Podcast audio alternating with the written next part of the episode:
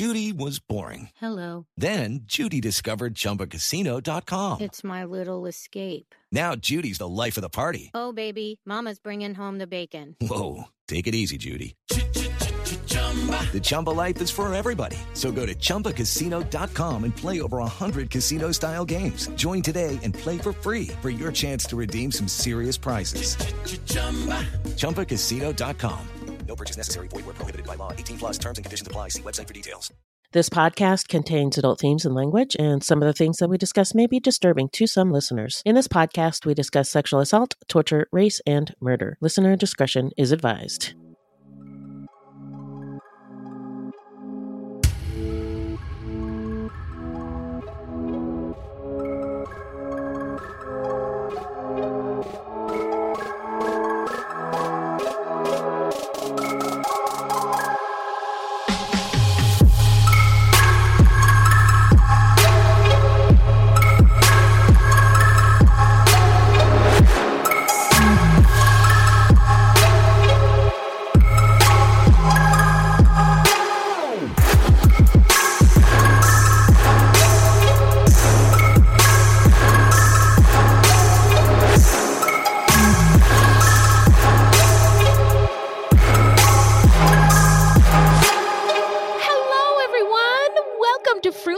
Episode 141. Bienvenidos, bitches. And Buiti Binafi. And thank you for listening. Yeah. Is a podcast about true crimes committed by people of color and the victims that we don't hear or know much about. Contrary to popular belief, not all serial killers are straight, cis, white, able bodied dudes. Now, there are many well documented cases of serial killers of color, and Fruit Loops is a podcast all about them. We will take deep dives into the fascinating lives and crimes of serial killers and true crimes committed by people of color and the victims that the media and entertainment commonly leave out because the news is racist. Allegedly. And we are Wendy and Beth. She's Wendy, a black Latinx woman, and I'm Beth, and I just happen to be white. It's not her fault, everyone. We are not journalists, investigators, or psychologists, just a couple of gals interested in true crime. Also, the opinions expressed in this podcast are just that, our opinions. Please send any questions or comments to fruitloopspod at gmail.com or leave us a voicemail at 602 935 6294, and we may feature it on a future episode. Our website is fruitloopspod.com, and we use Fruit Loops Pod for all our social media. The footnotes for each episode can be found on our website. Plus, check it out for the different ways that you can support the show and become a Fruit Loops patron. Yeah. So, who are we talking about today, Beth? Today we're talking about the Cook brothers, Anthony and Nathaniel Cook, Mm. who were serial killers located in Toledo, Ohio. This subject was suggested to us by Ryan, and it was researched and written by my sister Minnie. What's up, Minnie? First of one. all, yes. and also, yes, Minnie. Um, by the way, uh, I know we'll get into it. Toledo is a spot on the Great Migration. Right. Uh, and the Menendez brothers are in the news because of TikTok. What? TikTok has revived the Menendez brothers story. Huh. So the Cook brothers and the Menendez brothers. What? Who would have thought? At the same time, look at that. uh, so before we get into it, how you doing? I'm doing great. Yeah, much better. So I was sick and now I'm feeling better and and I'm in Canada visiting my sister Yes. Minnie. You Yeah. can hear it. I can hear it in your voice. I love it. I want to feel hug. so much better. I want to hug your the the sound waves. Aw, you just sound thank so wonderful. I'm happy for you. Thank you. So how are you doing? Good. Uh, Right. do they celebrate Thanksgiving? I know they've said more about the colonization fuckery in Canada than we have down here in the United States. But what what goes on up there? So they have a Thanksgiving, but it's in October. Okay. Um, so it's a lot earlier. It's before Halloween. So right after Halloween, they go straight into Christmas. So that's Oh. pretty cool. But I think their Thanksgiving is not a, as big of a deal as it is in the United States. And I don't Oh. know what the story is behind it, but um, a lot of cultures have fall harvest kind of festivals, Right. Mm-hmm. So uh, that's how I think of Thanksgiving anymore. Not celebrating the colonizers, but just like a, a fall harvest. That's my white friend, everybody. That's her. That's her over there. She's amazing. Yep. that's my friend. to see it. Oh, good. So, uh, so you're chilling in Canada. Chilling in love, Canada. Love to see it. Literally.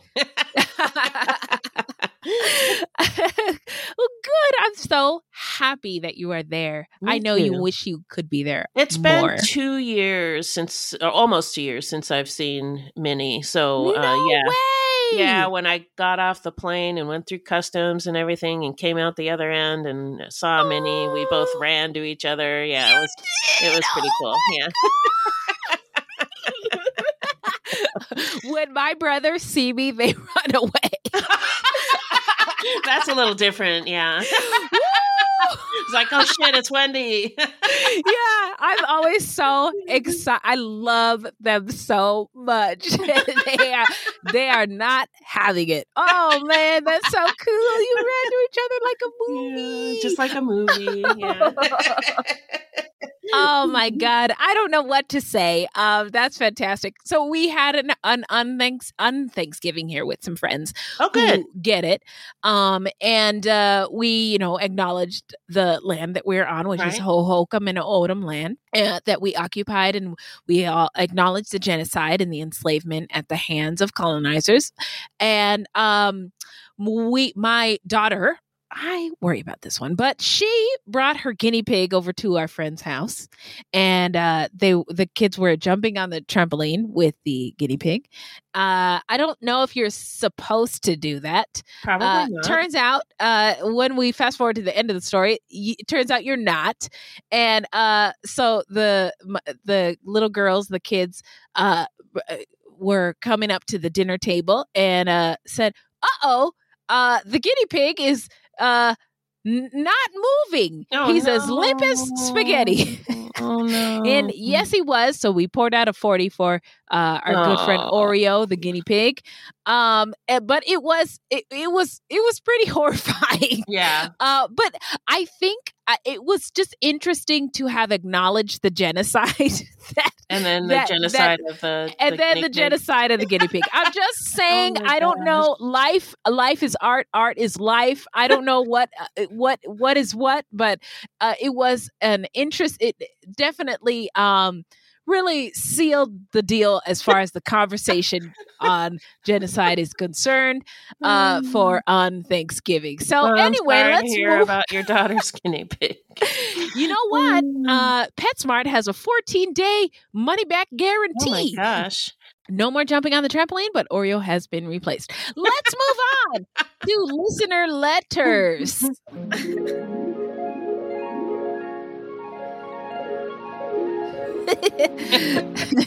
By the way, are you going to get a trampoline for your? It's. I'm telling you.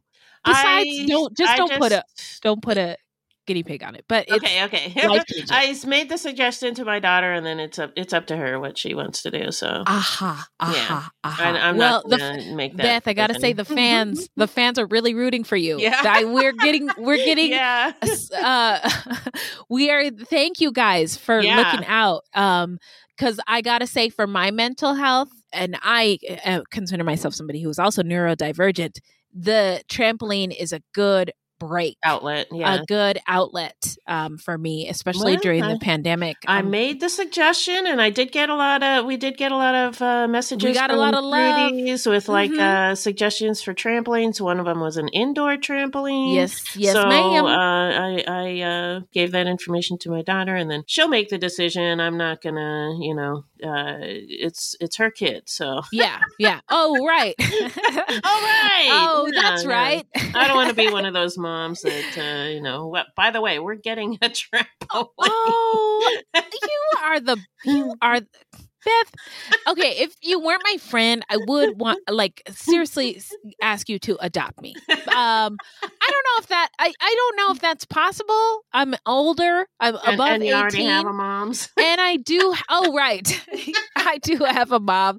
She's pretty great, but uh, I do always. Uh, that's always my first thought when I meet somebody really wonderful. Is can they adopt? Can they adopt me? Yeah. How, I mean, this? is there a law? Can can't we have more Can than one mom? Can we have Yeah. more than one?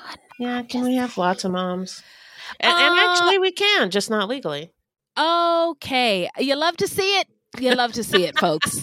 uh, a shout out to growing families uh, and trampolines. So we got what do we got, Beth, in that bag? So I wanted to say thank you to Obi, Mimi Linux, Curls NYC, TJ. Monroe, Psychaneldas, Stu44, and Jonah B1 for your five star reviews. We got a lot of good reviews this week. We and did, and they brightened our days. really brightened our days. Yeah. Like sometimes you're like, oh my God, I don't know if I can get through this day. And we re- re- And then our boop, boop. reviews. And yeah, we're like, okay, I'm ready. I'm ready to take take this Bloop, bloop. day on. Yep. Yes, yes, absolutely. Thank you for So being a you. fruity. Yeah. Travel down the road and back again. Thank you. Your Yeah. five star review is fantastic. Yeah. And then Um, we'll what else we got? Pyramids on IG said, Good morning. Great job with the podcast. I started from episode one and now I'm on episode 106. I'm Oh, catching up, but I hear the growth. Keep it up. and uh, hip hop, hip hop air horns. Yeah, thank you so much, Golden Pyramids, because um, that's another, you know, encouraging uh, message that we love to hear because it Yes. keeps us keeps us going. So it keeps us going. We could not do this without any of you. Your Right. reviews, your kind words, your messages, your support on Patreon, and all And I also the wanted things. to mention that Rondika in our Facebook group, love you, Rondika. Hello, She- sister friend. She posted a message about how, uh, you know, w- when we were having some issues when I was sick and we were Yeah. having trouble getting the, the episodes posted on time, Yeah. she's like, you know, take care of yourself. So, yes. Oh, that really was really, really it. kind. yeah. yeah. So thank We- you, Rondika. Yes, thank you, Ronica. She, she uh, uh, Ronica. Here's another hip hop. air- I don't know it, wh- where are you keeping these. You have so many. yeah, I hope you got a bag for all your hip hop. I know. Woo! and that's Um, it. That all right. Oh, I love it. Now we have to talk about this because Oh, we yeah. got a comment from someone about our Chai Soua Vang ca- case that we covered in episode 73. And Beth, Which happened in Wisconsin. it Yeah. happened in Wisconsin. Kyle Rittenhouse's murdering grounds. Yes. Now, if you remember, that involved an Asian man who was he was minding his own goddamn business hunting when four or five white vigilantes who could not mind their own business surrounded him and he killed several people. Um, and he was tried. He was convicted of murder and uh, it, he's in prison.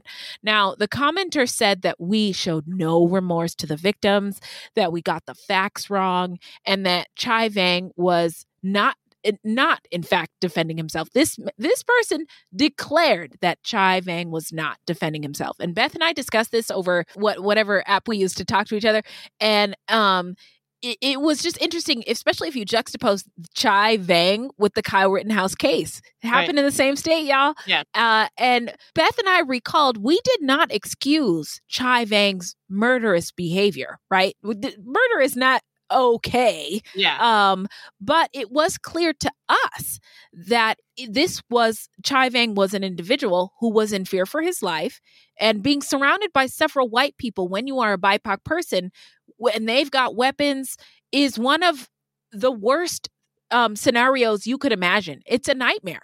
right. And um, there seems to be this white supremacist slash a racist inability to see a BIPOC person as a human being, for one, with rights, for two, who is capable of being in fear for their life and acting upon that fear. And if just, I'm just posing the question if Kyle Rittenhouse's name was Chai Vang House, right? Or uh, Kyrie Rittenhouse, would the verdict have been the same? That's all not. I'm saying Yeah. uh but uh just just asking for a friend Yeah. So Uh, uh, yeah, it's. I mean, it, they happened in the same state.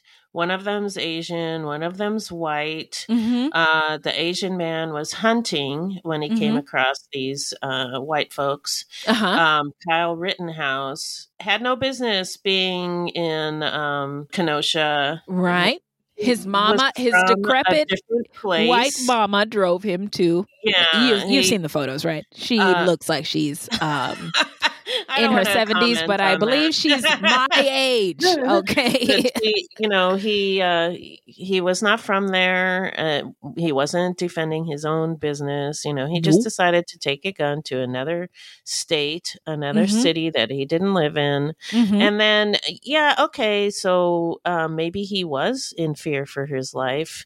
And Mhm. uh, that's why he killed these people, but he Mhm. had no business being there. So Right, right. Yeah, Yeah. I mean the whole self-defense conversation um it morphs uh, it, it remarkably when you when depending on the race of the person who is Right. defending their themselves their their their personhood their hu- their humanity their life and um it, it the the um the outcome is different uh, um Mhm. when when that um is litigated right. uh, and it is And really I have fucked to say, uh, this this uh, episode, Chai Soua Vang, um, i- it's gotten the most comments than any other episode. Isn't that interesting? yeah, yeah. And I, I really People it, it, get so mad that Uh-huh. we have any uh, sympathy for this guy. I distinctly remember researching the case and recording the episode and saying, "This is my worst nightmare: being Yeah. surrounded by Yeah. several white people with weapons." so yeah, is so we're just terrifying. empathizing with the situation that he Uh-huh. was in, not saying that um, you know he should have done it or that he should have gotten away with it. We so, definitely yeah. did not say that. No. We definitely did not say that. So but there, there you go. again, Chai Vang House or Kyrie Rittenhouse? What is it? The same outcome? yeah. No, Ask your ask, ask yourself. yourselves. Yeah, yeah. There you go. All Uh, right, that's there we that. go. So let's take a quick break, and then we're going to get into the story when we come back.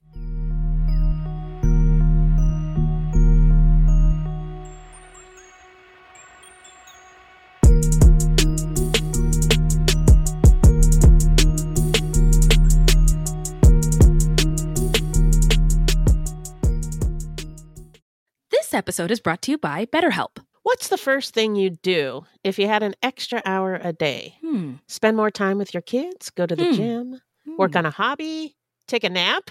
Can you do all those things in 60 minutes? Just kidding. you know, a lot of us spend our lives wishing we had more time. Yeah. But what we do with that time, we don't always know. But the best way to squeeze that special thing into your schedule is to know what it is. And therapy can help you figure that out. Find what matters to you most and make it a priority so that you can find the time to do more of it. Yeah. Therapy isn't just for those who've experienced major trauma, it's for everyone. Mhm. It can empower you to be the best version of yourself. And I've been in and out of therapy most of my life. Same. And it has had such a positive influence on my life that I honestly do not know who I would be without therapy. And I don't want to know. I don't want to know either. Listen, Bev and I have both used BetterHelp. Yeah. and we love it. And if you are thinking of starting therapy, you should give BetterHelp a try. It is entirely online and designed to be convenient, flexible, and suited to your schedule. Just fill out a brief questionnaire to get matched with a licensed therapist. You can also switch therapists at any time for no additional charge. Learn to make time for what makes you happy with BetterHelp. Visit betterhelp.com slash fruit today to get 10% off your first month. That's BetterHelp, H-E-L-P dot com slash fruit. Hey, it's Kaley Cuoco for Priceline. Ready to go to your happy place for a happy price? Well, why didn't you say so? Just download the Priceline app right now and save up to 60% on hotels. So, whether it's Cousin Kevin's Kazoo concert in Kansas City, go Kevin, or Becky's Bachelorette Bash in Bermuda, you never have to miss a trip ever again. So, download the Priceline app today. Your savings are waiting. Go to your happy place for a happy price. Go to your happy price, Priceline.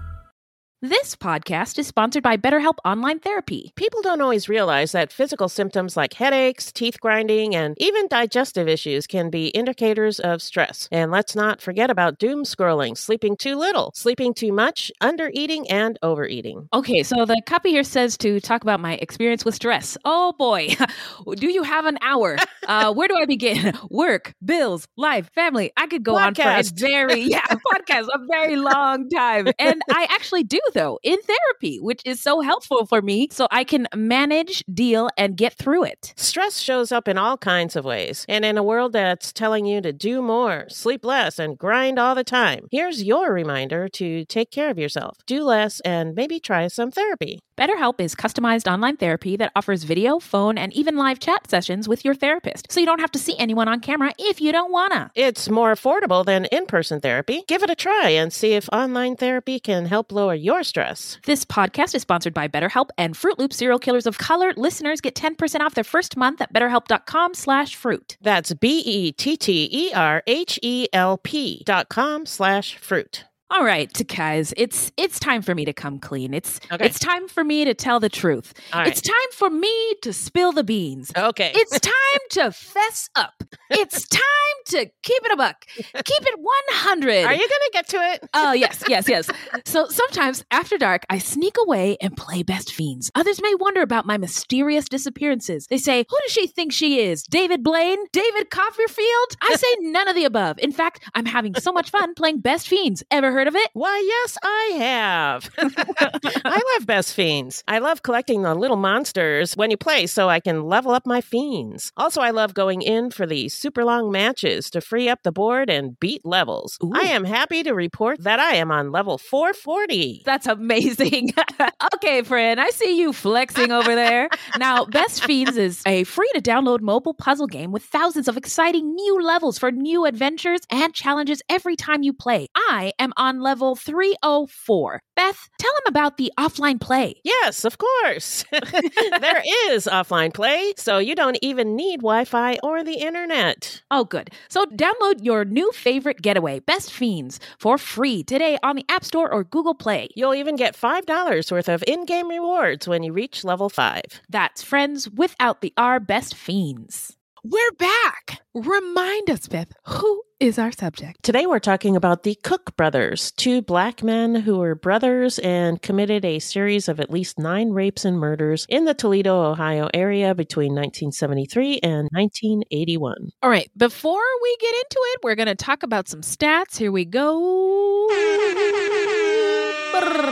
All right, so the known murder victims, rest in power, y'all. Rest in power. Vicky Yeah. Lynn Small, 22, Thomas Gordon, 24, Connie Sue Thompson, 19, Dawn Renee Backus, 12 years old, Jesus, Scott Moulton, 21, and Denise Sialkowski, 22. Daryl Cole, 21, and Stacy Balonek, 21, and Peter Sawicki, 43. Um, they have nine plus victims, so there uh, are likely more. Their crimes took place from 1973 to 1981 in Ohio. Uh, they were apprehended in October of 1982, uh, and all victims were white, which is significant. Uh, and death begats death, but by the state, it's a different story. 52% of death row individuals are black. Um, since 1977, 21 white people were accused of killing black people, and they were all executed. Yet, black people make up only 13% of the population, and 14% if you're being generous. Yeah. Uh, so uh, same time frame, different stats. There are were 295 black people accused of killing white people, uh, and they have been executed. Wow. That that's enormous. That's an enormous number. Yeah. Now, uh, they not new to this; they true to this. Uh, and when we when uh, back when I was researching this case, uh, there was the hashtag Free Julius for Julius Jones, and um, he has actually. Uh, had his death row sentence commuted by Oh, the wow. state um, as of now. Um, and he still has to fight to clear his name, but he is out of jail and off of death row. So um, only bring that up because it's relevant to the death row Right. um, Conversation. Yeah. Conversation, yes. So now let's get into the setting. Beth, take us there. Well, the setting is Toledo, Ohio, between 1973 and 1981. Toledo sits on the mouth of the Maumee River in northwestern Ohio, which connects to Lake Erie. It is about 55 miles southwest of Detroit, Michigan, and is the seat of Lucas County in Ohio. Oh, Toledo was founded. Holy Toledo! It was founded in an area referred to as the Great Black Swamp. Why it gotta be black? I don't know, which is primarily marshland and originally controlled by the Wyandot, Ojibwe, Potawatomi, and Ottawa peoples. By the way, the word Ottawa comes from the Algonquin term Adawe, meaning to trade. Oh, And this was the name given to the people who controlled the trade of waterways. nice. The land where Toledo currently stands was acquired for European settlement by the usual treaty methods in 1795. So, treaty, aka agree to give us your land or we'll commit mass genocide on your people. Oh, okay. Yeah. yeah. oh my God. But not a lot of settlers moved into the area because of the difficulty in traversing the marshland.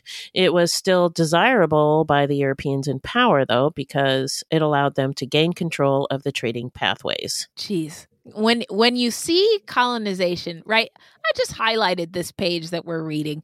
Right. It's rid- it's just ridiculous. Yeah. Uh, in the mid 1800s, Toledo began to grow in population and manufacturing when it became a major shipping and railroad destination as a stop along the Erie Canal, which allowed a connection between the Great Lakes and the Atlantic for commerce. So, um, Beth, can you sing the Erie Canal song that you learned when you went to school in Rochester, New York? This is Minnie's diabolical request. I'm waiting. okay. I've got a mule and her name is Sal. 15 miles on the Erie Canal. She's a good Ah. old worker and a good old pal. 15 miles on the Erie Canal. We'd hauled some barges in our day, filled with lumber, coal, and hay. We Hmm. know every inch of the way Hey, from Albany to Buffalo. yow! so uh, yeah, we lived in Rochester, New York, and they were very proud to be living on the Erie Canal. Were they now? Did Yeah. they ever mention the genocide Uh, or no, no, no, nope, Get Nope. out of here. not, okay. not and they made a song about it. Thank you, Beth. You're that welcome. was phenomenal.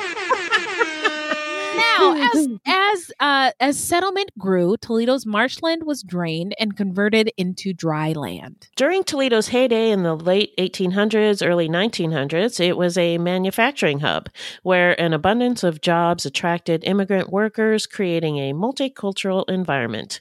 Toledo's black population grew, and housing available for black families became scarcer and poorer in quality. Mm. Some black families ended up living in boxcars on railroad sidings. Wow. Yeah, when whenever I mean, uh, Toledo is a spot on the on the Great Migration, uh, Right. uh, because of the opportunity and f- uh, flee. Uh, there was less Yeah. racial yeah. terror there. So the situation was exacerbated by lack of employment opportunities and brutal segregation tactics when employment was available. In industrial work, Black people accounted for only 2% of the total workforce. Of those employed, all were in semi skilled or cleaning slash janitorial positions. Toledo was hit hard during the Great Depression when loss of manufacturing led to high unemployment and economic crisis. By 1937, because of blatant discrimination, black folks were unemployed at 33%, while Mm. white folks were unemployed at only 10%. Yeah, it's kind of sad that uh, our nation, when describing unemployment, has to do these um, d- uh, dis- uh, d- defer between black and white unemployment, and that um. Uh, what was that? What was that racist president's name? Which one? I don't know. Which one? Uh, Yeah. because, uh, by the way, welcome to Culture Corner. Uh, 12 of the first 15 or 18 presidents of the United States owned slaves, by the way, in case Wow. you didn't know that. But uh, I think it was Donald Trump. He was like, unemployment for black people is, has been great since slavery. Uh, Jeez. wow. Uh, So, thank uh, learning about the Great Depression, um, they always give a number of unemployed people during the Great Depression. It's always very high, but Uh-huh. um, they don't break it out. So Interesting. in in this one, it's broken out between races, and it, it the disparity is just uh, It's crazy. unbelievable. Yeah, Yeah. yeah, Yeah. And I You- bet it's the same throughout the country. Yep. Yes, ma'am. Yeah. Uh, that's why she's my favorite white lady. no, uh, during but during World War II, a boom in manufacturing brought jobs back to the area, and there was a large influx of black workers during the Second Great Migration. Such occurred because of a shortage of workers, creating employment and manufacturing jobs which were not previously available to black workers. As many of these jobs were in the Midwest, in places like Toledo and Detroit, this resulted in a large migration of black Americans from the South to the Midwest. In 1954, the U.S. Supreme Court ruled in Brown versus Board of Education that separate is inherently unequal and Mm. proclaimed state sanctioned segregation of public schools violates the 14th Amendment. Some Toledo schools were already integrated, with the population of Scott High School being approximately 50% black and 50% white. I think that's a good, fair number, right? Yeah. 50 50. Uh, in 1957, students at Scott High School elected Janet Quinn as their homecoming queen. She was black.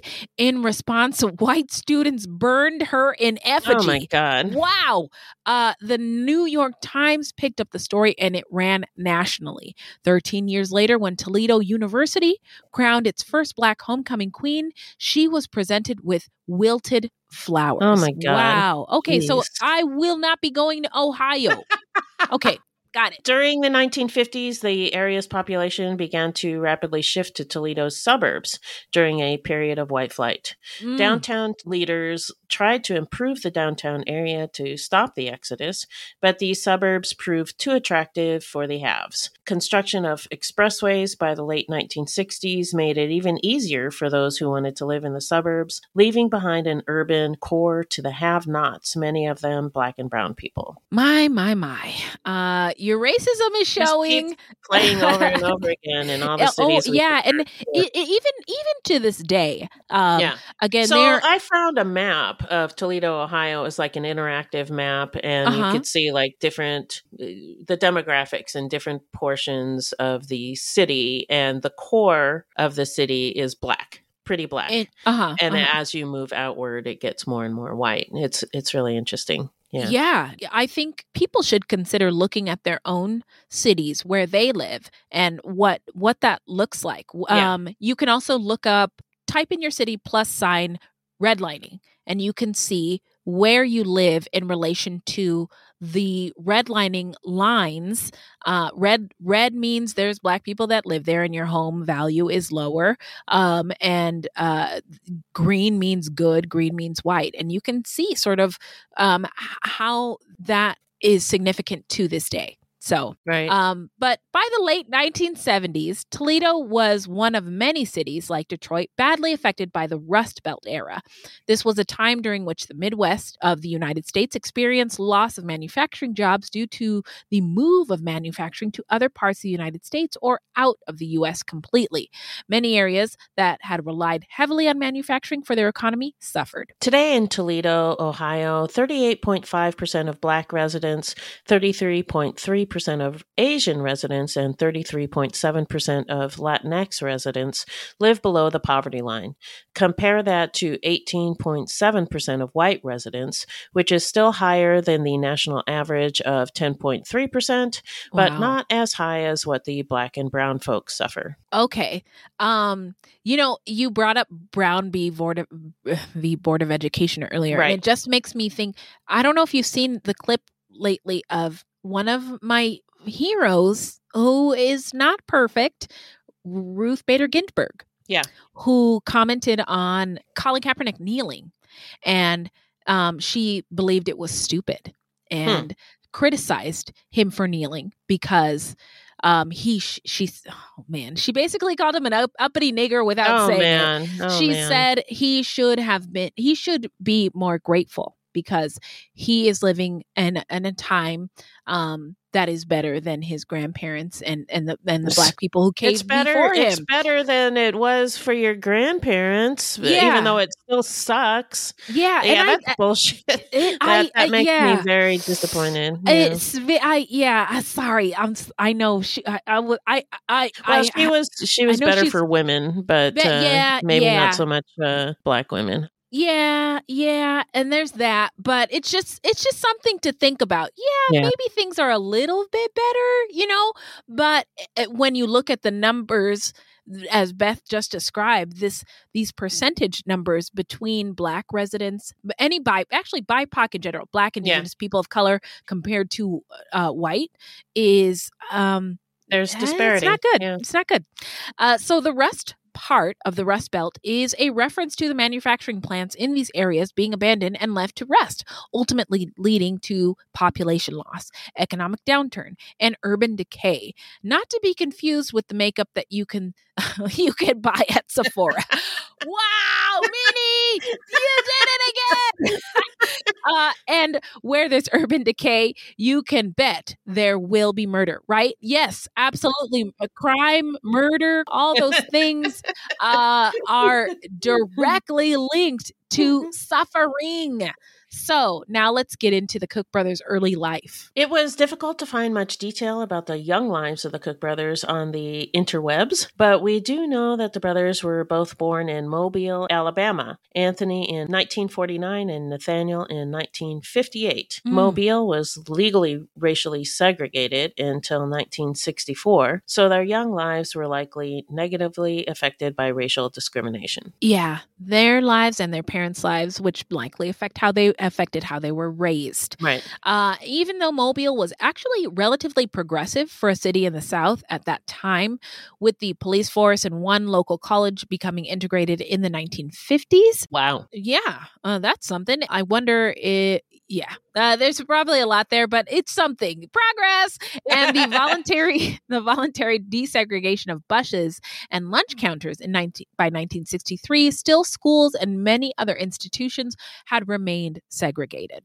The change happened for Mobile schools after 1963 when three black students filed a suit for being denied admission to the local Murphy High School. The suit was a success as it had already been a decade since the U.S. Supreme Court ruled in Brown versus Board of Education in 1954 that segregation in public schools was unconstitutional. The students were admitted to the high school for the 1964 school year. And uh, by the way, when Minnie and I lived in Florida in 1976, the local governments there were still having to forcibly integrate schools. Mm. Most of the white families in our neighborhood avoided it by sending their kids to private white schools. Wow. But our parents were in favor of integration, so we were bused to mostly black schools. And uh, it seems crazy that even that long after Brown versus Board of Education, that there was still that much resistance to integration. It is crazy. I agree. It was really weird. I didn't know what was going on at the time. Um, I mean, there there was a lot of uh, white families in our neighborhood, and we didn't know any of the kids because they all Really? went to uh, private Private schools. schools. Yeah, so- Oh. Uh, like all the kids that we we knew uh, that that we played with were black, so it was it was uh, Really? yeah, and and you know I just didn't really even think about it until later. yeah. Oh my God. Can your parents adopt me too? Oh my God. I just, I, I, uh, uh, shout out your parents, obviously, were revolutionary, great people. they were um, they were liberal for sure. Yeah, yeah. But, you know, I hear the word liberal. Welcome to Culture Corner. And there is Martin, uh, Martin Luther King warned Black people be careful of white liberals because um, they will say they are for all this stuff. But when it really affects them, when the rubber meets the road, mm, they Maybe are going to so get too uncomfortable. Yeah, And yeah. so when when somebody says, "Oh, I'm liberal," I'm like, and then they're white, I'm like, "Mm, "But are you though?" Yeah, but yeah. your parents, your parents were about it, about it. Like your parents, was- obviously, were of- real. Were, they were. Yeah, yeah, the good they, ones. they weren't just like uh, I'm liberal politically. It was just part of who they were. it was an action yes and I, I think i think that that is really uh that is why you were your parents trained you to be good allies oh my god uh this is they were good is- people for sure. oh my yeah. god i want to oh can i be a better can oh my god uh, is there a better word for best friend is there a stronger word BFF. Oh my, God, my insides are, wa- are like warm and fuzzy. Um, also, Brown v. Board of Education forced governments to uh, have schools integrate, but they only forced the kids. They Yeah. didn't force the teachers. They didn't force the administrators. Right. And so some would argue that the Brown v. Board of Education was monumental, but it wasn't done. Um, it wasn't adequate uh, in its in practice. And so Right. if if there had been uh, uh, integration at all of the levels of education, we might be looking at a completely different country at this at this stage. You know, Right. um, but yeah. Wh- Nice try, America. Anyway, this was this was the racial climate that the Cook family, which included nine children, moved away from when they left Mobile, uh, Mobile, Alabama. They might have had a better chance and a more positive future when they migrated to Toledo during the second Great Migration, but the parents ended up divorcing after the move. Their father leaving the children with their mother. Anthony and Nathaniel's mother was unemployed and left to care for her nine children without the support of their father. I can't even imagine how Oh. hard that would be. Woo! Yeah. Growing up in a broken, unsupported family made childhood even more difficult for the Cooks, and they began to act out more aggressively as they grew older. Anthony's oldest brother, Hayes Cook II, was convicted of rape and went to prison. Anthony dropped out of school and purportedly became involved in street crime, though he wasn't convicted of any crimes until after the murders started. Both Anthony and Nathaniel were employed as long haul truckers during the time of the murders.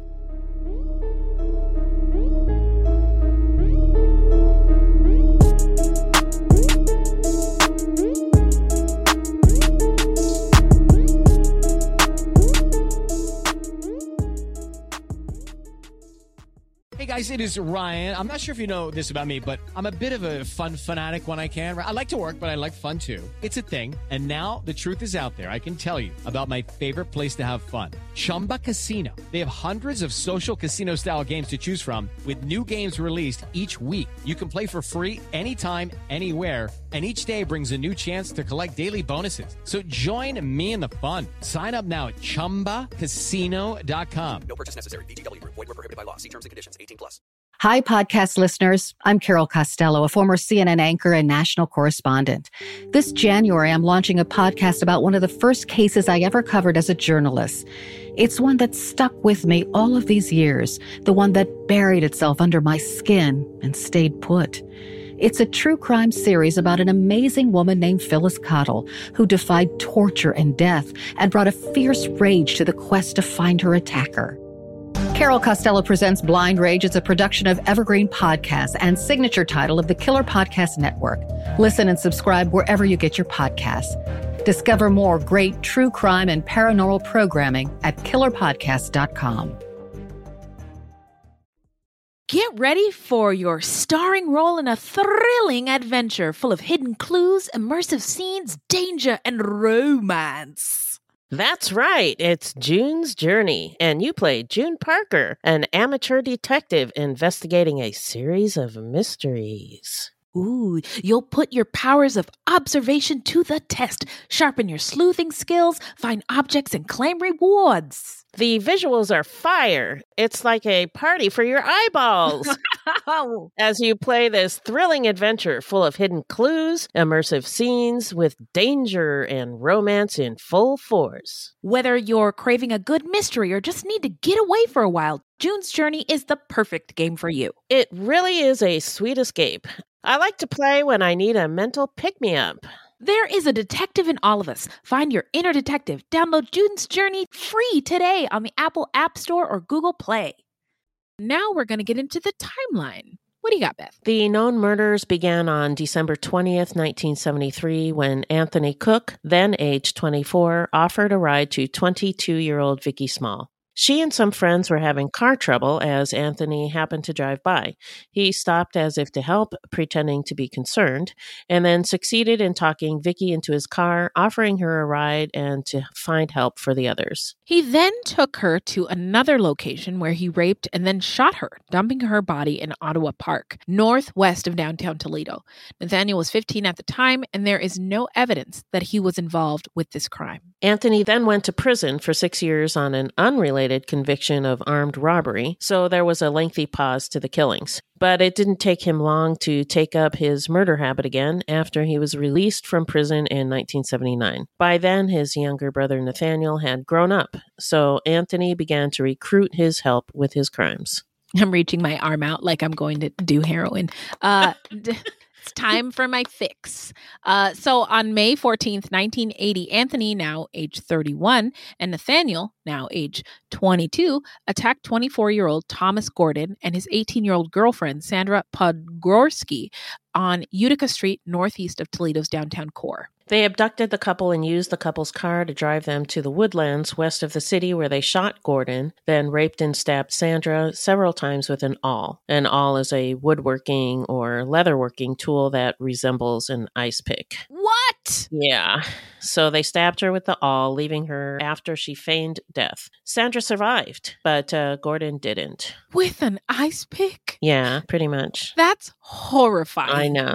Uh, almost a year later, on January 3rd, 1981, they picked up 19 year old Connie Sue Thompson of Temperance, Michigan, who was hitchhiking on Cherry Street. Hitchhiking, remember when that was okay? Yeah. A major roadway northeast of downtown Toledo. They both raped her and then stabbed her 43 times with the awl, and then dumped Connie Sue's body in a culvert near the area where Thomas Gordon was murdered and Sandra Podgorski was attacked the previous year. Connie's body wasn't discovered until January 17th, two weeks after she was killed. I'm sorry, I know you've explained this to me before, but a culvert is a ditch with water? I think it's like a tunnel. It's like a pipe that goes under. We've had a, a conversation we about have. it before.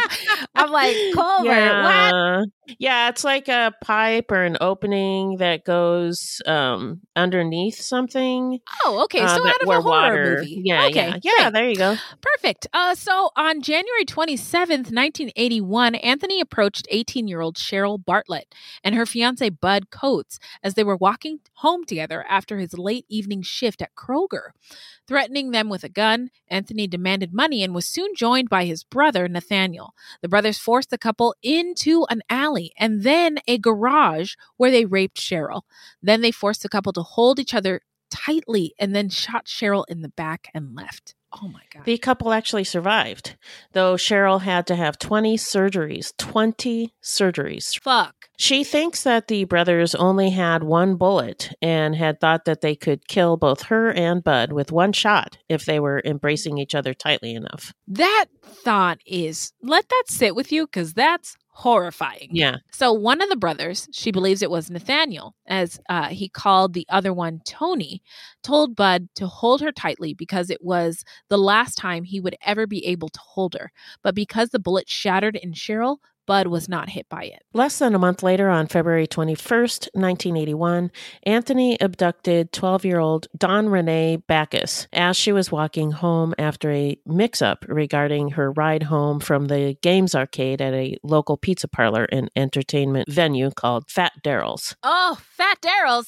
Oh, that sounds so fun. yeah, uh, this is a sad story. This is Yeah. Part. Um, so Anthony forced her into his car, then went to pick up Nathaniel. Um, I just had my daughter's birthday party at a at a pizza place, and there's kids everywhere, people walking in and out. It it, Yeah. it would almost it's almost too easy, um, for something like this to happen at, Yeah. a, at a at a really crowded place with a lot of kids. Um, so together the brothers drove Dawn to the abandoned state theater. Where they raped and tortured her for several hours.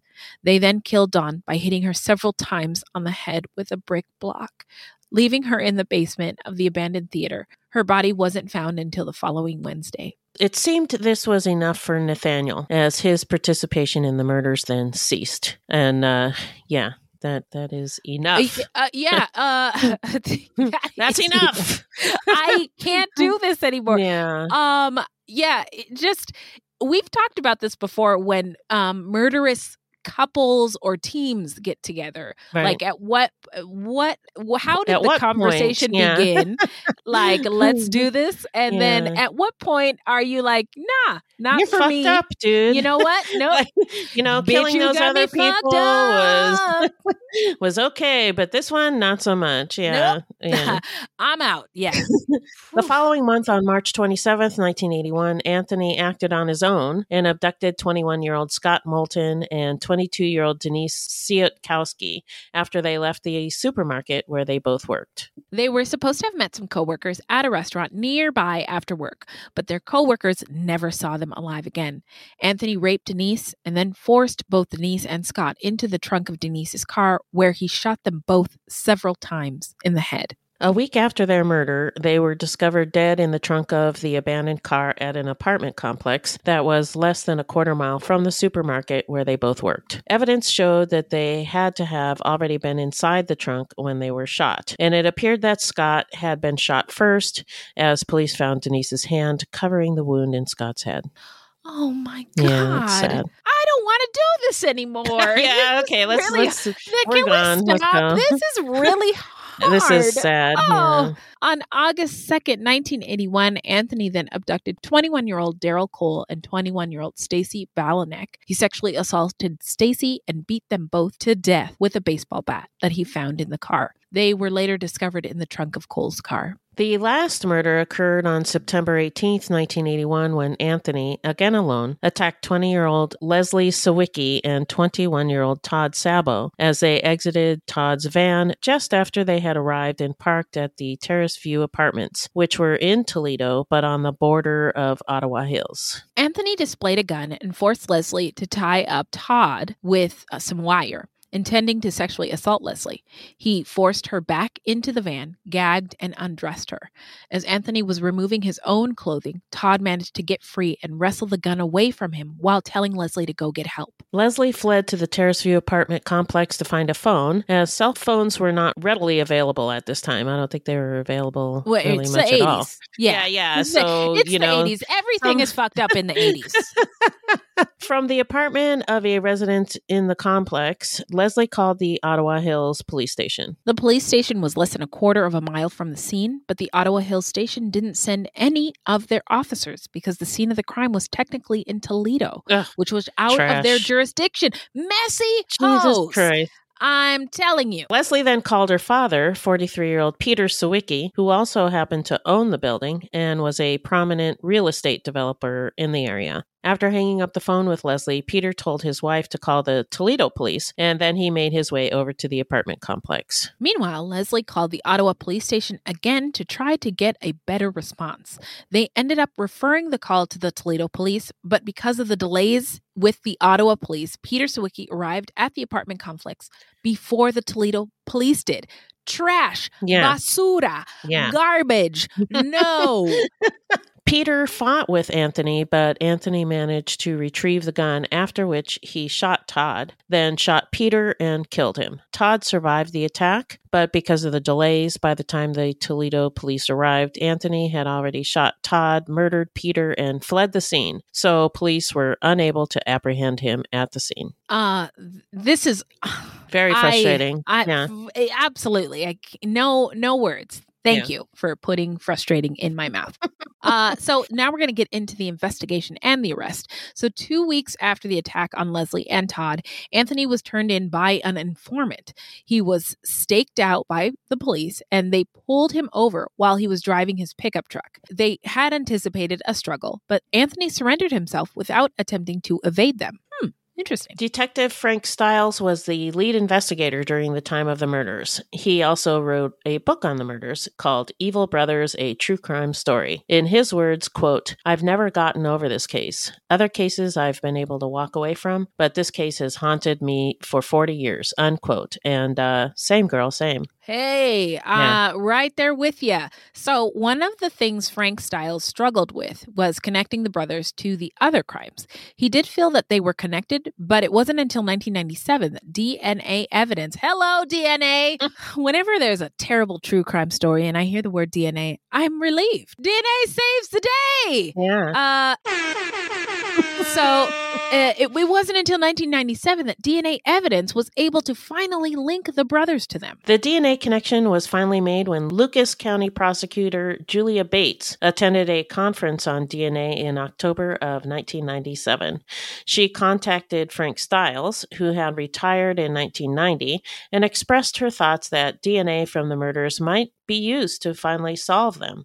Frank let Julia know which crimes he suspected that the cooks committed so that evidence from those crimes could be tested for DNA. She attended a conference, Yeah. uh, but I I just watched Jurassic Park, so uh, you know eh, J- Jurassic Park really did it Would for have- me. But if, have, the- yeah, if- informed you. Yeah. yeah, Julia, okay, the conference, great, but did you see Jurassic Park? Uh, so there turned out to be usable DNA that had been collected in 1980 from the rape of Sandra Podgorski, who had survived her attack. The DNA samples matched both Nathaniel and Anthony Cook, which successfully placed them at the scene of Thomas Gordon's murder, who was Sandra's boyfriend at the time she was attacked.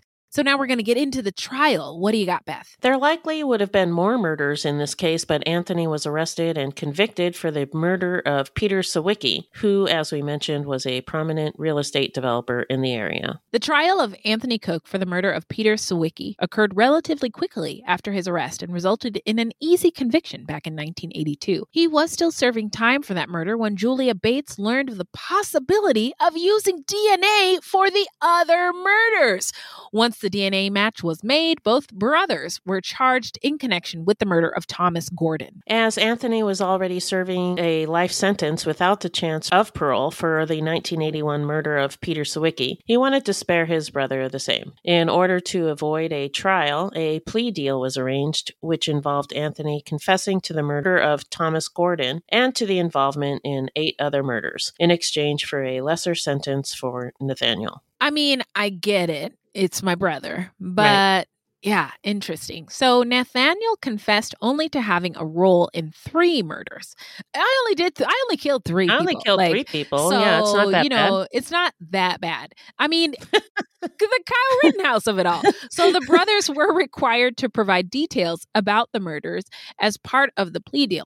In April of 2000, the plea was accepted. Anthony Cook pleaded guilty to aggravated murder in the 1980 shooting of Thomas Gordon. He was sentenced to life in prison for that killing, though he already was serving a life sentence without the chance of parole for the 1981 murder for which he was previously convicted. Nathaniel Cook pleaded guilty to two counts of kidnapping and one count of attempted murder of Sandra Podgorski. He became eligible for parole in 2018 in Mhm. exchange for the information that they provided on the, the other murders. The Cook brothers were not charged with them. Wow. Anthony said he was involved in nine murders in total, which means that he either killed the victims or encouraged his brother to do so. So Julia Bates said she accepted the plea deal because it gives the nine victims' families some peace of mind.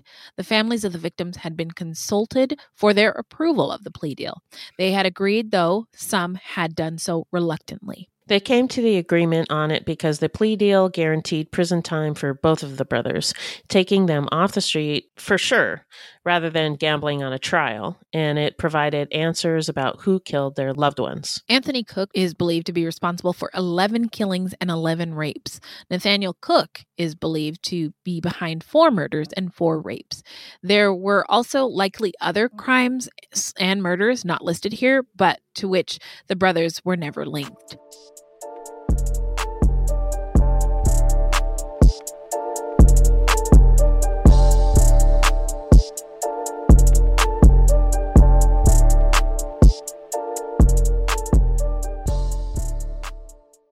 On the morning of August 1st, 1966, shots ring out from the observation deck of the clock tower on the University of Texas campus. It marks the infamous beginning of the modern era of mass shootings in America. You're listening to Stop the Killing podcast. Join us as we take you behind the crime scene tape to explain global mass shootings and mass attacks. I'm Sarah Ferris, but more importantly, this is Katherine Schweit, the former head of the FBI's active shooter program. I spent five years as the FBI's top executive looking for answers to the mass shooting crisis. I've been at the shooting scenes, I've traced heroic acts of bravery, and I've sat silently and listened to the heart wrenching stories from survivors. Amongst this horror, there is hope. We all hold the key to stop the killing. You just need to know how to unlock the door. Download Stop the Killing and be part of the solution. Search Stop the Killing on Apple, Spotify, and all the usual suspects. So now we're going to get into where are they now? Well, this is from Minnie. She says, "Who the fuck cares?" and then she says, "JK, Right, JK." Anthony Cook is alive and currently is 72 years old. He was already serving a life sentence without the possibility of parole for the murder of Peter Sawicki in 1981 when he was given a second life sentence for the murder of Thomas Gordon. So he's not getting out of prison anytime soon. Uh, he did file a motion for parole in 2015, but was denied. I'm not sure how this works for someone who is serving a life sentence without the possibility of parole to file a motion for parole, but apparently you can do that. Uh, and he is, however, not allowed to file another one until 2025. If he lives until then, uh, he will be 76 years old at that time. He is currently serving time at Chillicothe Correctional Institution in Ross County, Ohio. This is a medium security prison that used to be a military camp. Fun fact Charles Manson was also imprisoned there in 1952, and Anthony Sowell, the Cleveland Strangler, was also imprisoned there until he became terminally ill and he died on February 8th, 2021. Wow. Okay. Uh, popular, popular joint. Popular this joint is jumping. uh, as for Nathaniel Cook, hey, guess what? He's still alive. He's 63 years old now and is now out living with Oh, the what? regular, degular Oh folks God. of Ohio. No Shit. Way. Uh, he was released from prison on August 10th, 2018, as agreed to by his plea deal. Wow. And by the time of his release, he had served 18 years in Allen Oakwood Correctional Institution in Lima, Ohio. Whoa. Nathaniel is listed as a sex offender now, actually classified as a sexual predator, as he should be, and is required to register his address every 90 days. He was required to wear a GPS bracelet during the first year following his release, but that time has now passed, so he is no longer tracked that way. He is, however, forbidden to go to areas with crowds of children. And it's now been over three years since he was released, and so far, as far as we know, he seems to be following those rules. Okay. Uh, so now we're going to get into what we think uh, made these individuals snap and our takeaways. So, according to our writer, Minnie, these are her thoughts, and we thank you for them. A few of the articles that she has read said that Anthony's mistreatment by white guards when he was in prison for armed robbery sparked his anger at white people and caused him to select white victims. But that doesn't explain his first known rape and murder, which happened before he was sent to prison for the first Right. time. And but uh, it seems like t- too simple of an explanation to Minnie.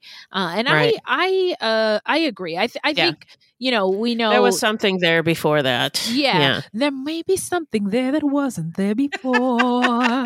yes.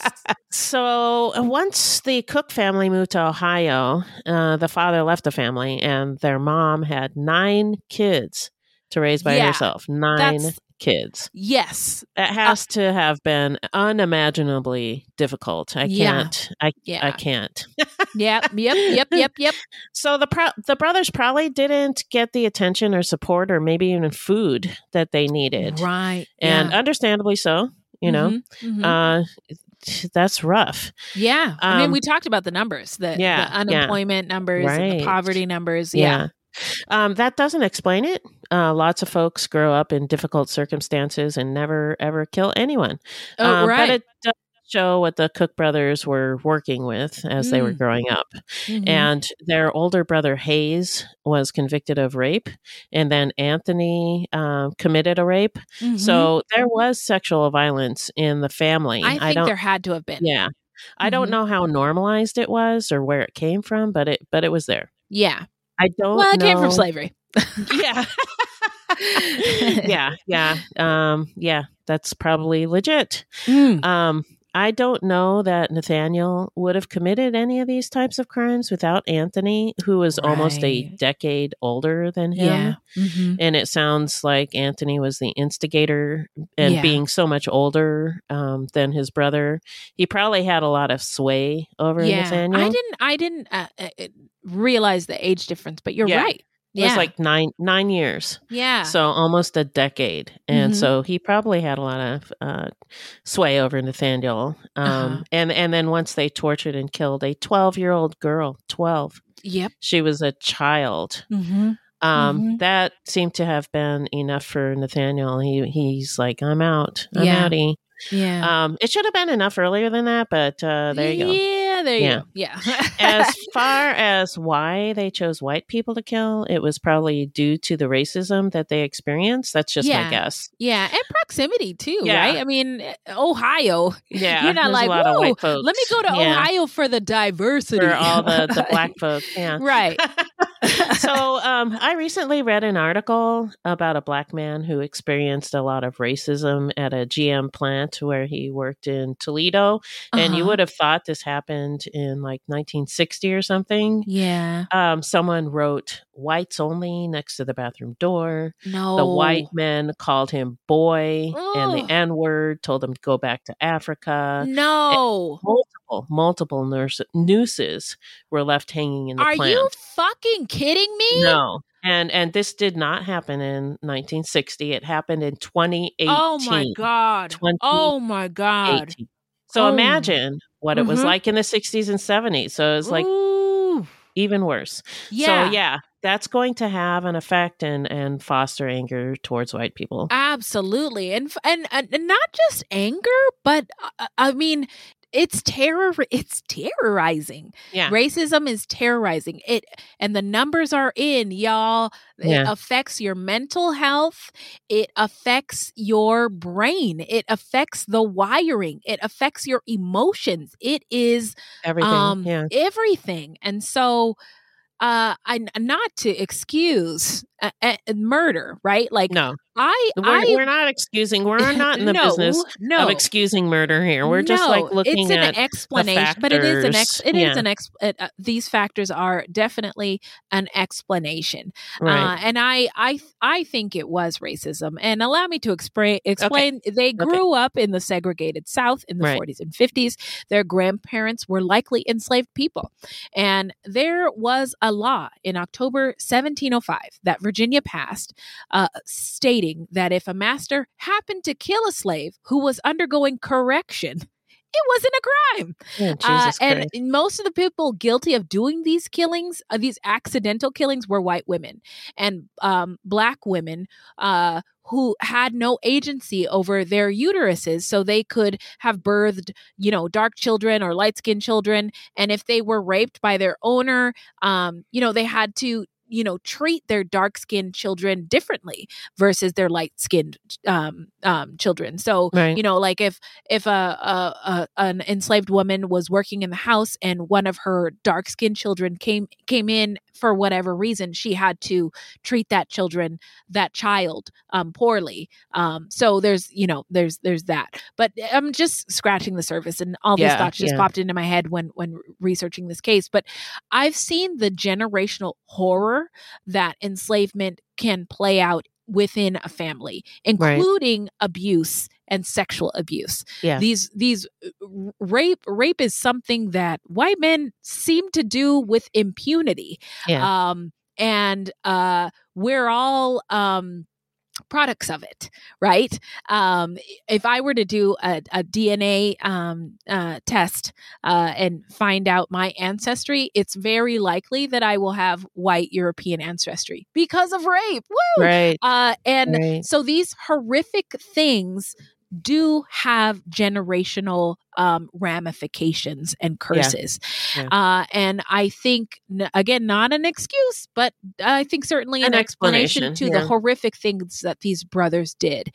Yeah. Um, and um, so, you know, the things that it, it- it is, it- it's really interesting that an older brother of theirs also was convicted of rape. And I think, um, I think, uh, those those are learned behaviors right we don't we don't I think hurting people is something that people learn to do, and hurt Yeah. people hurt other people. Right. Um, so those are my thoughts on this case, which is a really horrifying yeah, it case. was a really I can't believe I've case. never heard of this before. Yeah. Have you?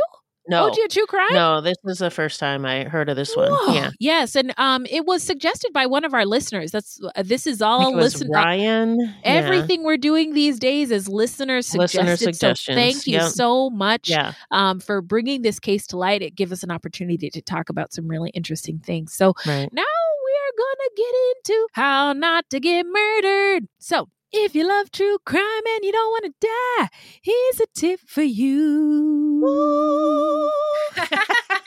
This segment is not intended to be victim blaming. We thought of this segment because I read somewhere that a lot of people listen to true crime because they want to know what they can do to be safer. This is not meant to blame the victims, it's just learning from other people's experiences. Okay, so this came to us from Ninira on Instagram recently.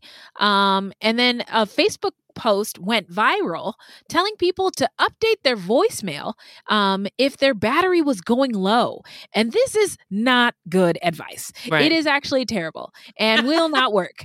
And w- uh, we uh, w- we would like up with to this ask, bullshit? yeah, we would like to ask you. Sometimes the internet is great, and sometimes it is really terrible. We want you to not follow this advice, Yeah. and we're going to clarify why it's bad and suggest other options. So. Stay, first of all, if your phone is, you have your phone on you and you are stranded, stay with your vehicle, stay near a road or a trail. If you have any battery life, life left, send a text message. It only takes a fraction of a second of data reception to get that message out. And this has a much better chance to make it through than updating your voicemail. Yeah. I don't even know how to do that. Right. So, uh, why is the circulated post meme or uh, or uh, the post itself poor advice? Well, here's why. Anything using your voice on your phone uses up far more battery than a text or an SMS. Do not use voice if your battery is running low. Uh, again, a detailed text message uses a fraction of the data uh, than a voice message does, and you can transmit using a much weaker signal than a voice call requires. So if you have a weak signal, text, text, text. Voice Yeah. will not work. Yeah. Um, let's see. And I If thought you- that was genius how they say uh, put your phone in airplane mode, compose the text, take it out of airplane mode, and then send it. Whoa! OG of true crime. Thank you. Well, She it wasn't. It wasn't. time. It wasn't my suggestion. Okay. it well, was their suggestion. So Well, okay. Well, thank you for that. That was fantastic. um, let's see. Send compose a text message to all your trusted contacts. Um, make sure the message indicates where you are. Um, bonus points. Apparently, you can your text can reveal GPS coordinates. Uh, and you should also consider um, texting your condition if you need um, that information uh, to be transmitted. Uh, it is far easier for a hasty t- uh, a hasty team to locate a vehicle on a road than to locate a person that has gone off into the bush. So Yeah. remember that. Um, when you are happy with your detailed text message, turn it off into airplane mode, as Beth said, and then send take take it off to send.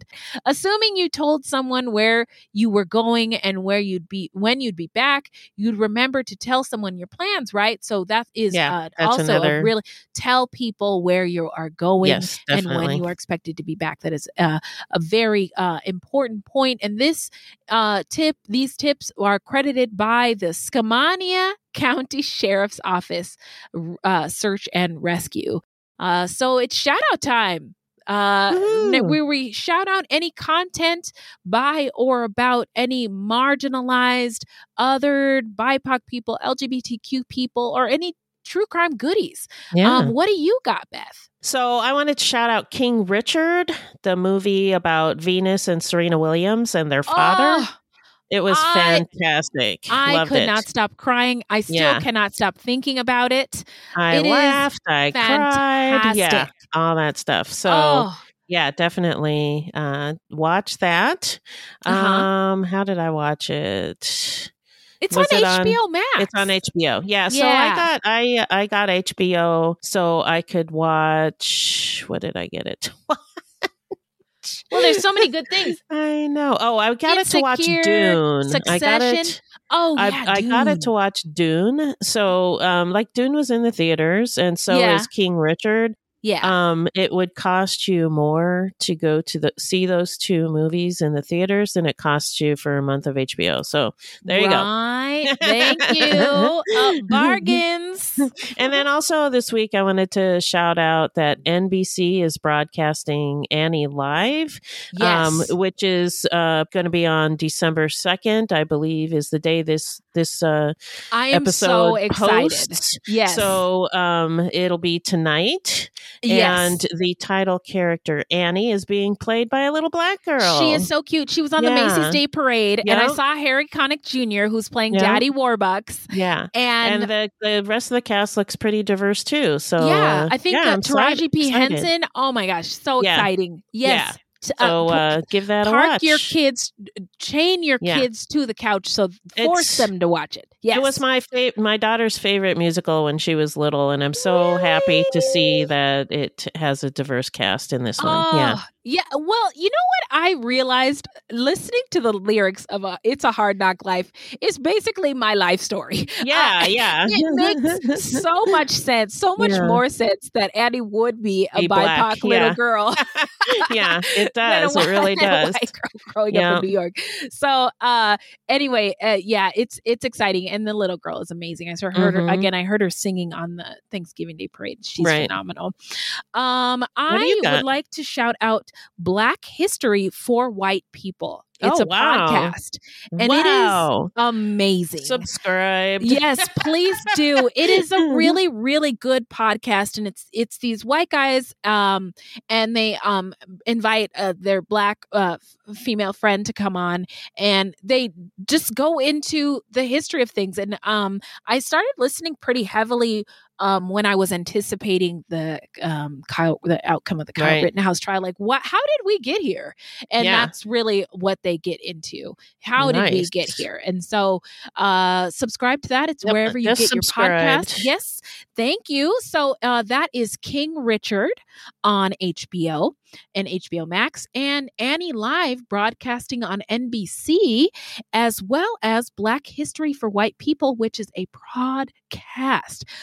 Oh boy, what a mouthful. That's Yeah. it for today, Beth. oh my gosh, this has been fun. I've missed you up in Canada. Yeah. Can't wait to see you again. But uh, in the meantime, if I can't see you in person, where can the people find us? Our website is fruitloopspod.com. Our Facebook page is Fruit Loops Pod, and our discussion group is Fruit Loops Pod Discussion on Facebook. We are also on Twitter and Instagram at Fruit Loops Pod, and links to our sources will be in our footnotes. If you want to support the show, you can send us a donation on the Cash App. Just Google Fruit Loops Pod Cash App, or you can become a monthly patron through Podbean. This will help us pay for things like our website and pod hosting. There's no minimum and no commitment. Even a dollar would help. And as always, we have merch for sale on our website. That is correct. Now, this is a weekly podcast and new episodes drop every Thursday. So until next time, look alive, y'all. It's crazy out there.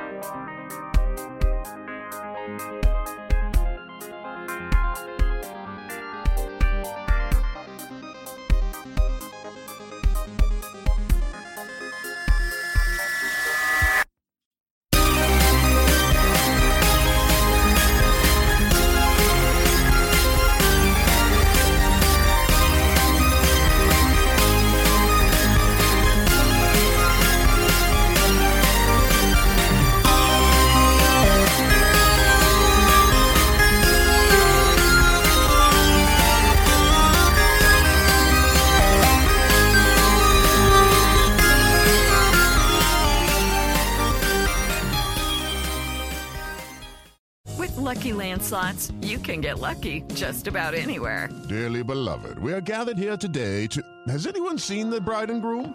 Sorry, sorry, we're here. We were getting lucky in the limo and we lost track of time. No, Lucky Land Casino, with cash prizes that add up quicker than a guest registry. In that case, I pronounce you lucky.